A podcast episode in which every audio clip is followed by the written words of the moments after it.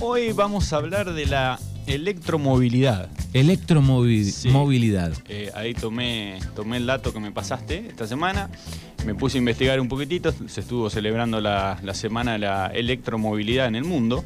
Y bueno, vamos a hablar un poquito de mitos y realidades acerca de, de los autos eléctricos y también algún dato, algún dato de color que tiene que ver con, con cuándo arrancó todo esto de, de los motores eléctricos, ¿no? Bien, yo pensé que con el tiempo iba a avanzar un poco más rápido, pero va lento, ¿no? Y sobre todo en un país que En- tiene mucho petróleo. En Latinoamérica. Claro. Eh, En Latinoamérica va lento, en, en el primer mundo no, están bastante avanzados. sea, bueno, seguramente estarán en los datos. Eh, sabemos que algunos países ya van poniendo fechas de fin para este, los autos clásicos también, ¿no? Seguramente estarán los datos ahí. Bueno, a ver.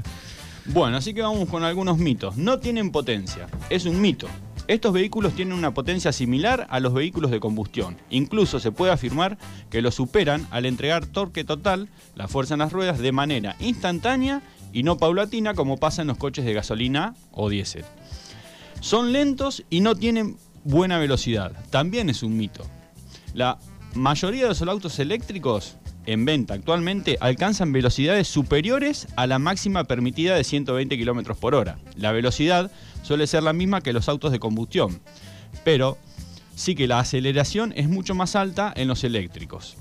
En 4 segundos, eh, de 0 a 100 kilómetros en 4 segundos, por ahí para que les gustan los datos de aceleración de los autos, Claro. eh, lo que mejora la experiencia en la conducción.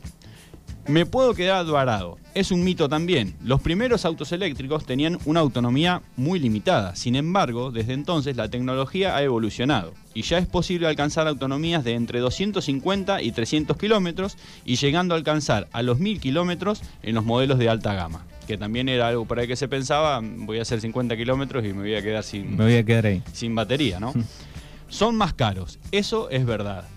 Los autos eléctricos todavía resultan ser más caros que un coche de gasolina, con precios de hasta un 50% mayor. Como toda nueva tecnología, los precios son más altos en los inicios hasta que se populariza en el mercado y los precios bajan. A medida que las baterías de litio sean cada vez más baratas, el costo global de estos autos será cada vez más competitivo. Hoy por hoy, una de las razones por las cuales por ahí los autos eléctricos siguen siendo este 50% más caros que, que los autos convencionales es justamente por las baterías de litio. Claro, ahí está el, el gasto, Lo que, digamos, ¿no? lo que, lo que la- los encarece muchísimo es justamente la- la- las baterías. Otro mito, nuestra matriz energética no está preparada, no soportaría la conexión de vehículos eléctricos. Es falso. Es fácil engañarnos con la imagen de los cortes de luz por sobrecarga del sistema en los días de mucho calor. Sin embargo, a nivel global, alrededor del 70 al 80% de las recargas se dan cuando los vehículos están parados en las horas de la noche, ya sea en su domicilio, en una cochera o en un, en un patio de una flota de vehículos, ¿no? Argentina presentó en 2019 los escenarios energéticos hacia el 2030 y estimó un, hipo- un hipotético parque automotor eléctrico de casi 1.2 millones de vehículos en el país. Visto hoy por muchos como algo ambicioso, por cierto. Consumirían 3,24 teravatios por hora, apenas el 1,5% de la demanda eléctrica del país.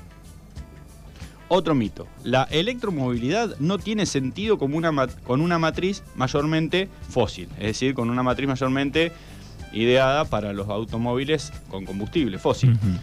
Aún cargando un vehículo eléctrico de una red eléctrica de energía de origen mayormente fósil, el ahorro de emisiones es significativo, excepto que la electricidad provenga exclusivamente de la generación de carbón, que no es el caso de ningún país de Latinoamérica. Hay una empresa en Córdoba que hizo un cálculo y estimó que se disminuiría un 70% de las em- emisiones de dióxido de carbono en la utilización de autos eléctricos. Bien. Es decir, ¿qué quiere decir con esto? Que por ahí uno de los frenos que se pone es que el país no está preparado porque tiene una matriz eh, energética para los vehículos pensada exclusivamente para los vehículos eh, a combustión fósil, pero la realidad es que no. Otro mito. Primero deberíamos tener una red de carga. No se, instalarán masivamente redes de cargadores públicos si no hay vehículos eléctricos que requieran sus servicios, ni tampoco los usuarios dependen tanto de ellas, ya que como dijimos antes, la gran mayoría de las recargas domiciliarias son, serán domiciliarias y nocturnas. Es decir, que si bien, porque esto está pensado para que, obviamente, todos estos cambios eh, son cambios que se realizan transicionalmente, ¿no? No es que de un día nos vamos a levantar al, otro día y van a ser todos los autos eléctricos. es una reposición que se va a ir haciendo de manera progresiva. Está pensado para que en un inicio eh, esta transición se dé en las grandes ciudades, es decir, que no habría un impedimento para que los autos eléctricos empiecen a funcionar en, las ciudades, porque justamente, como decíamos con anterioridad, se pueden recargar durante la noche. Exactamente. En nuestro país ¿Qué tenemos en, cuanto a la legislación? Que todavía no tenemos nada de legislación. El 21 de julio de este año se presentó en la Casa Rosada eh, un proyecto de ley que habla que a partir del 2041 no podrían venderse más vehículos de combustión interna en todo el territorio nacional, en todo el territorio nacional. Y el Estado estaría obligado a reponer cuotas de eléctricos en la reposición de la flota oficial y en el recambio de la flota de autopartes de vehículos para pasajeros. Otra de las cosas importantes que se destacan en este proyecto de ley es que la creación de un bono verde en forma de descuento directo sobre los precios de un vehículo y el equipo de recarga. Y además los vehículos eléctricos no sumarán en la base imponible para el cálculo del impuesto de los bienes personales. Esto justamente es una medida que se toma para incentivar a la compra de, vehículos eléctricos. Claro, sé que en algunos países, por ejemplo, no pagan patente. Exactamente. ¿No? Como para incentivar a la compra. no pagan patente. En la Argentina los autos eléctricos presentaron en el primer semestre del año un aumento del 28,7% con respecto al mismo periodo del 2021. O sea que se vendieron un 28% más en relación al año pasado.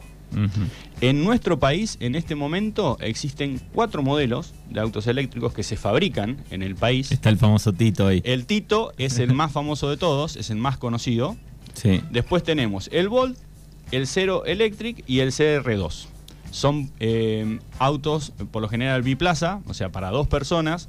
Eh, son autos que tienen una autonomía de mm, aproximadamente lo que decíamos en un principio, de entre 100 y, 100 y 200 kilómetros de, autonomía de su, de su batería y andan en unas velocidades máximas, el que más rápido anda 100 kilómetros por hora y después andan a 50 kilómetros por hora. Son autos que claramente están pensados para dentro de un pueblo o dentro de la ciudad. Lo que pasa es que nosotros en nuestro país tenemos la costumbre de que por ahí cualquier auto lo queremos usar, a veces por cuestiones económicas, obviamente, lo queremos usar para viajar, lo queremos, pero en realidad son autos pensados para andar dentro de las ciudades, ¿no? Claro, 50 kilómetros eh, igual en Buenos Aires te estoy pensando 50 kilómetros por hora. Eh, a 50 kilómetros por hora no, está bien, claro.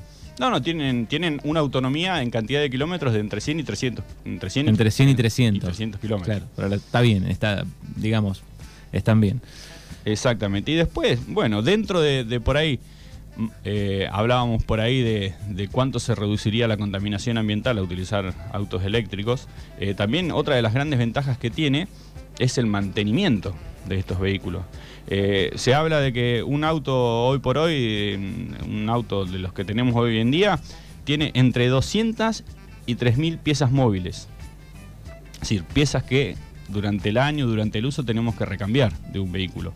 El Volt, por ejemplo, tiene 200 piezas móviles. Claro, hay una diferencia. Y ni hablar de que no va a haber cambios de aceite, ni, ese tipo de cuestiones. Claro, pueden saltar rápidamente los mecánicos, los talleres, los que venden repuesto y decir, che, pero para, bueno, pero estamos hablando de, de un cambio de, de 20 años, de acá a 20 y de una años. Y de una transición. Donde los nuevos mecánicos tendrán que estudiar plenamente electricidad, ¿no? Porque va a haber problemas, obviamente, también con los eléctricos, ¿no? Exactamente, exactamente. Que, que cuando hablábamos hoy en principio de una transición, justamente también habrá una transición, una adaptación a la reparación de estos vehículos también.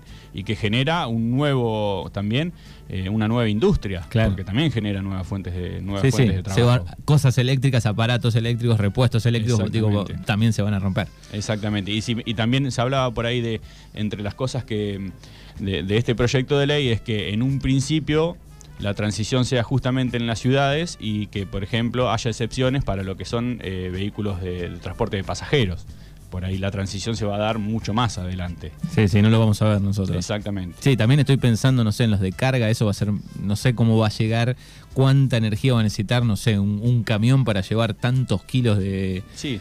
Eh, encima, ¿no? Exactamente. Esa es la, duda, pero de acá a 50, 60 años se va a solucionar, supongo. Exactamente. Después, un poquito, ¿qué pasa en el mundo con esto de la electromovilidad? En 2031, China podría tener una venta del 100% eléctrica en el caso de vehículos para transporte de pasajeros. Ya para el año 2031, China, que justamente es uno de los países con mayor polución, porque es uno de los países que más contaminación por justamente los vehículos tiene, ya para el 2031 prevén que el 100% de los vehículos de transporte de pasajeros sería de No falta serían tanto. eléctricos. No, no falta tanto, estamos ahí. Recordamos que estaban este, antes de la pandemia ya con barbijo en plenas ciudades grandes, no se podía hacer ni un asado de- del nivel de contaminación que de- tienen. Exactamente. Después, de acuerdo al Instituto Alemán de Investigación Fraunhofer, hay que decirlo enojado, el alemán hay que pronunciarlo enojado. Es cierto, es verdad. Es un inglés, pero se pronuncia Eh, enojado. enojadísimo. Eh, de sistemas e innovaciones, la electromovilidad en el mundo alcanzará para el año 2050 casi la totalidad del mercado europeo y más del 50% del mercado global, lo que representa un amplio impacto para una industria que apenas está dando sus primeros pasos.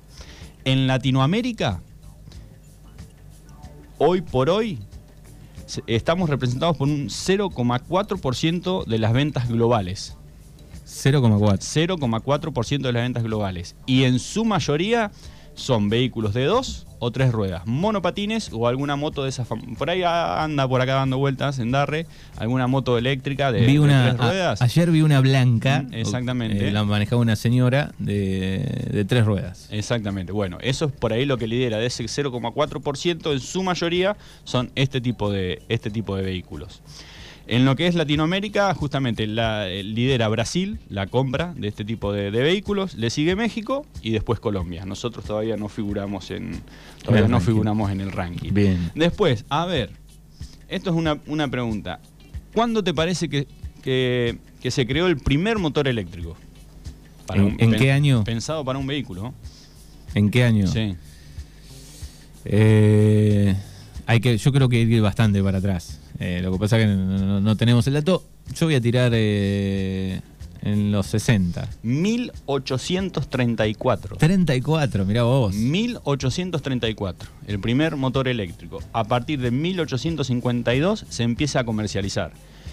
Y el primer motor a combustión para vehículos surgió en 1861, o sea que el motor eléctrico fue pionero. Claro.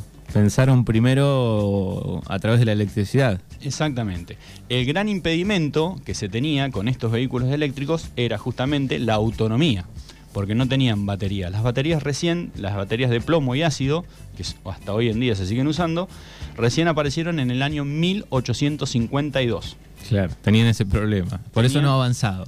Y bueno, y durante todos esos años avanzó muchísimo los autos con movilidad eléctrica. Competían mano a mano con los autos a, a combustión, a- con combustible fósil. Pero en 1908 aparece el famoso Ford T, fabricado de manera. aparece la, la famosa fabricación eh, industrializada en serie, y lo que produjo que se abarataran muchísimo los costos de la fabricación de los vehículos eh, con combustible fósil. Y, Claro. y desde ese momento... Después vino la revolución y no paró más. exactamente, exactamente. Y desde ese momento no pudieron nunca más competir con los costos y con los precios de esos valores. A partir del 1900 em- empezó a proliferar todo lo que eran motores a combustión, a combustión fósil. Y ni hablar después de la Primera Guerra Mundial, en Estados Unidos progresaron muchísimo las rutas, la gente empezó a viajar muchísimo más y tener... eh, se descubre un gran yacimiento de petróleo en Texas, que también sumó a que se empiece a incentivar muchísimo más eh, los motores a, a combustión fósil, ¿no? Y bueno, y es el motor eléctrico quedó ahí. Eh, ahora cuando nos empezamos a preocupar un poco por el cuidado del medio ambiente, y hay una realidad también, porque si hay algo que en, en todos estos años no ha avanzado tanto esto, es que la industria del petróleo es una industria muy grande. El, barril- el barril de petróleo ha regulado el precio del dólar. ¿Cómo, cómo vamos a, a imponer Claro, otra, es- otra alternativa, no? Es imposible. ¿Y qué es lo que está pasando ahora? Eh, el, el petróleo es un recurso no renovable, un recurso finito. Tarde o temprano, eh, quieran o no, el petróleo se va a terminar. Así que eh, es por eso también que, que ha avanzado tanto eh, el avance y la investigación de, de hoy por hoy los autos eléctricos que yo creo que están eh, a la par de cualquier auto a, a- a combustión fósil, ¿no? Claro, también estaba, había leído alguna vez, hay, hay muchos que eh, se van autorrecargando, ¿no? A medida que vos vas andando. ¿no? Así eran los primeros. Eran como un- Pero digo, ese sistema ya no, no sale más. Y están los híbridos también.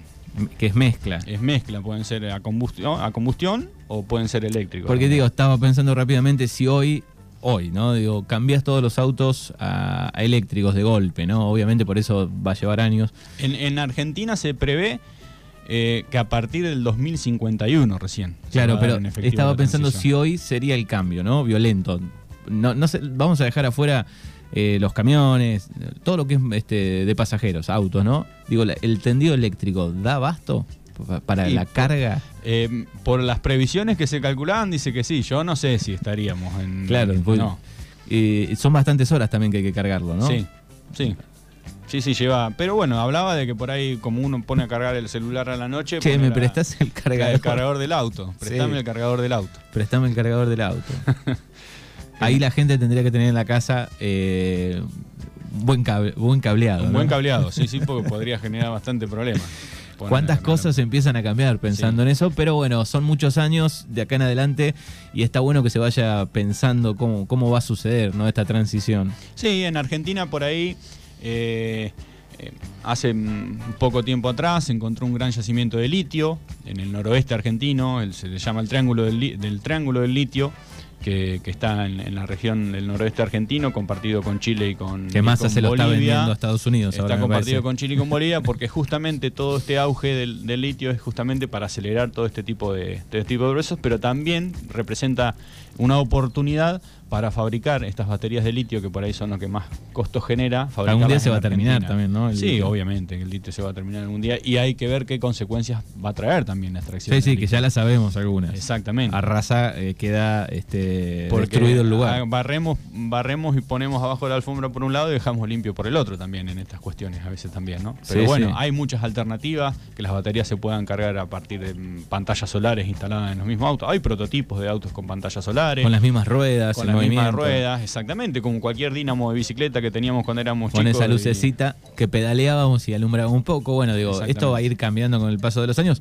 Estamos hablando de, claro, 2050 en, en adelante, pero bueno, eh, en algún momento se va a terminar el petróleo y, Y- el mundo va a cambiar. Después está bueno también, me imagino en las ciudades, el ruido, ¿no? Cómo va a bajar. Esa, bueno, esa es otra también por ahí de, de los beneficios que trae, eh, justamente que los autos eléctricos no generan ruido. Eh, uno por ahí, acá en Darre, estamos dentro de todo, eh, tenemos una cierta paz con el tema de- del ruido de los vehículos, aunque a veces... Depende, por ahí pasa un. Belfort viejo con... Sí, sí, pero por ahí los que hemos vivido en, en ciudades, Claro. eh, una de las grandes cosas que, que notamos cuando volvemos al pago Es la paz. es la paz. Y, y la verdad que se, se después, pasan un par de años y nos olvidamos de esas cosas. Pero la verdad Y que las uno- volvemos a notar cuando volvemos cuando a la ciudad. volvemos. Sí, nos molestan más todavía. Pero, pero una de las cosas también que se disminuiría muchísimo sería la contaminación sonora. Bueno, ahí están un poco los datos. Autos eléctricos, estaba chequeando, queriendo chequear a ver cuánto vale hoy un Tito, por ejemplo. Yo no sé. 3 millones. Claro, bueno, acá estoy viendo desde dice 2 millones, no sé de cuándo es la. 2 millones 300 mil, no sé de cuándo es. Eh, hay varias versiones, dice, está el formato extendido eh, de tipo utilitario, que se llama Tita también. Tita. Mm, Así que eh, en ese precio 3 millones andará. En 3 millones anda más o menos, sí. Bueno, ojalá que esto siga avanzando, eh, que, que siga creciendo la venta de, de autos eléctricos y, y le va a hacer muy bien al planeta. Sí, exactamente. Rubén, te agradecemos como siempre. Gracias y nos vemos el, el próximo jueves. Nos escuchamos el próximo jueves. Rubén Bedureta aquí en Mañanas Urbanas.